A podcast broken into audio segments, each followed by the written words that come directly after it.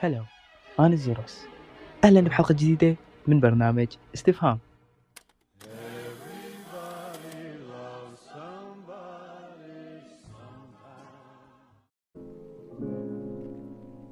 اليوم موضوعنا عن الصداقة. وش قد هالشي مهم بحياتنا وش قد نحتاجه؟ وش قد هالشي همنا إله سلبيات كبيرة وتأثر علينا. ماكو واحد بينا ما عنده صديق مقرب أو مجموعة أصدقاء. على الأغلب عندك صديق واحد. ونادرا ما تلقى الأشخاص اللي ما عندهم أصدقاء ويكونون بوحدهم وهذا لازم عنده مشكلة. زين اللي ما عنده أصدقاء هل هذا شخص مصاحي؟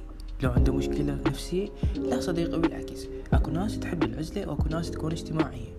بس أنت إذا ما عندك أصدقاء لازم عندك شخص تحكي وياه يا أما بالتليفون أو واحد من أهلك دائما تتواصل وياه ويكون قريب عليك.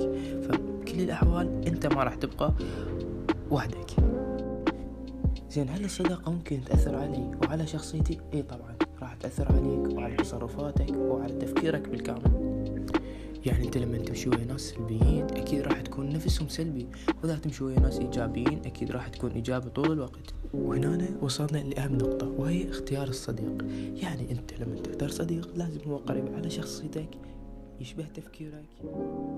زين أنا بديت ألاحظ على نفسي بديت أتغير. لما بديت أمشي ويا مجموعة تصرفاتي تغيرت تفكيري تغير وجوز صرت إنسان سلبي وأفكر بسلبية اي صديقي؟ هاي بسبب أصدقائك اللي تمشي وياهم. أكيد لهم تأثير كبير على حياتك اليومية.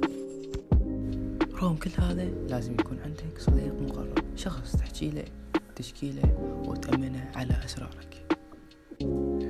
باختصار شديد.